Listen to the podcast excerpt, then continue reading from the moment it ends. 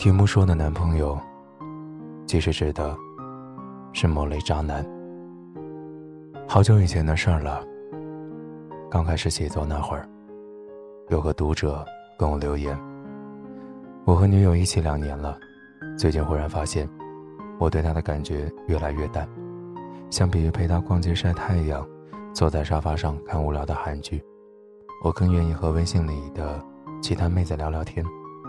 虽然说出来好像不太好，但我真的很期待着和现在的女朋友分手。可是我也不想主动提出来。”因为觉得这样很尴尬，又显得自己不够长情，我打算做些什么事情，然后逼他主动说分手。你是不是觉得我很渣男？我到底该怎么办呢？讲真的，当时我觉得又好笑又好气，写了很长一段话，想要对他口诛笔伐。可是后来想了想，又都删掉了，觉得没有意义。因为相比于厌恶这个男生的不忠，其实我更可怜那个女生的不知情。我可以想象，他们在一起的种种场景。他把削了皮的苹果喂到他嘴里，他说了晚安，亲爱的，然后安然睡去。他呢，假装接受了所有爱意，然后在深夜和别的妹子聊得兴起，偶尔还要考虑如何才能体面的分手。如果所有的分手都是蓄谋已久，而另一个人却还蒙在鼓里，继续一往情深，那该有多可怕呀！我说过几次木木的故事了。木木是我一个很好的朋友，他上一场恋爱谈得很狗血，掏心掏肺到对前男友好，最后却落得个被劈腿的下场。他们是在同居之后分手的，但其实同居之前，两人就出现了很多矛盾。当时前男友用拽拽的英文说：“我们同居一个月，给彼此一个机会，看是否能够 compatible。”默默问他：“如果同居证明我们合适，我们就会好好在一起的吧？”现在回头再想，默默真是够傻的。同居后没多久，默默接到了另一个女孩的电话。那时她才知道，原来男友早在两个月前就已经和别人在一起了。默默实在没想到，眼前这个如同孩子般酣睡着的男人，竟然如此心机，如此残忍。说什么同居一个月，然后让时间。帮我们做决定，其实不过就是拖延一个月，给自己找个最佳时机，然后拍拍屁股，就分手走人。写今天这篇文章，是因为下午接到了朋友阿阳给我打电话，他问我童年对一个人的影响有多大。完整的故事还要追溯到几天前。前几天，阿阳和男朋友吵架。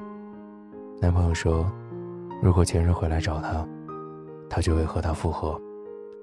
阿阳气得不行，实在没有忍住，打翻了桌上送到果盘。又过了几天，阿阳就被分手了。男朋友对他说：“摔盘子这个行为，让我想起了家暴的爸爸，我连这几天都在做噩梦。我们还是分手。”听了这个对话，我尴尬的脸发酸。且不论是否有童年阴影的因素在，单单是和现任说想要跟前任复合，就已经足够证明阿阳的备胎地位了吧？其实阿阳这段恋爱，在此之前就谈得很不顺心，三五天就会闹矛盾，要么是男朋友和其他异性朋友同睡一张床，要么就是。和他在一起的时候，不爱说话。总之，种种迹象都表明，男朋友并不爱她。阿阳说，之前勉强在一起，大概也是因为太寂寞吧。所以如今找了个童年阴影的借口说分手，也是难为他了。我总说，谈恋爱难免要分手，结婚了还有可能会离婚。分手并不可怕，也无可厚非，但是拜托，能不能坦率一点？不爱了，却假装还爱着；劈腿了，还要编造借口；想分手，还假装依依不舍，何必呢？是要钱？摸摸良心，难道真的一点儿都不会痛吗？写分手啊，真的挺丧的，尤其是今天写的这一种蓄谋已久的分手。说什么性格不合，说什么更重视事业，说什么没有未来，说到底就是不爱你了，要分手了，想换人了。他主动说了分手。默默离开的是你，他谋划了好久，一无所知的是你。他得到了解脱，痛苦的是你。往往深情被辜负，偏偏透露的任性。好在，即便稍微有些倒霉，过程不太好受，但结果总归是好的。就像我在电话里对杨仔说过的一句话：“对于渣男来说，离开是这段恋情里最值得高兴的事儿了。”睡吧，不想说了。我想要带你去所有的地方，把全部幸福都藏在你身上。我想你能就这样靠在我身旁。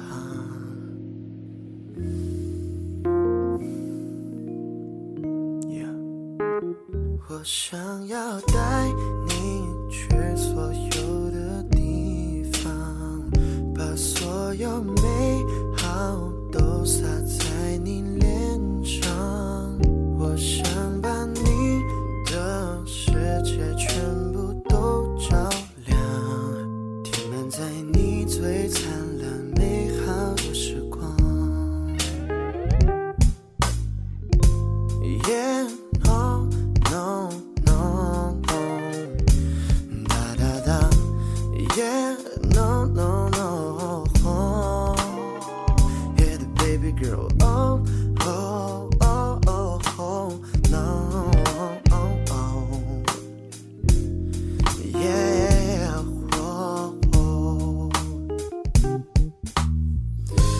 生总会遇到许多过客。啊，错过一次就真的错过了。曾经你也是那人海之中的一个我想我做了最好的选择。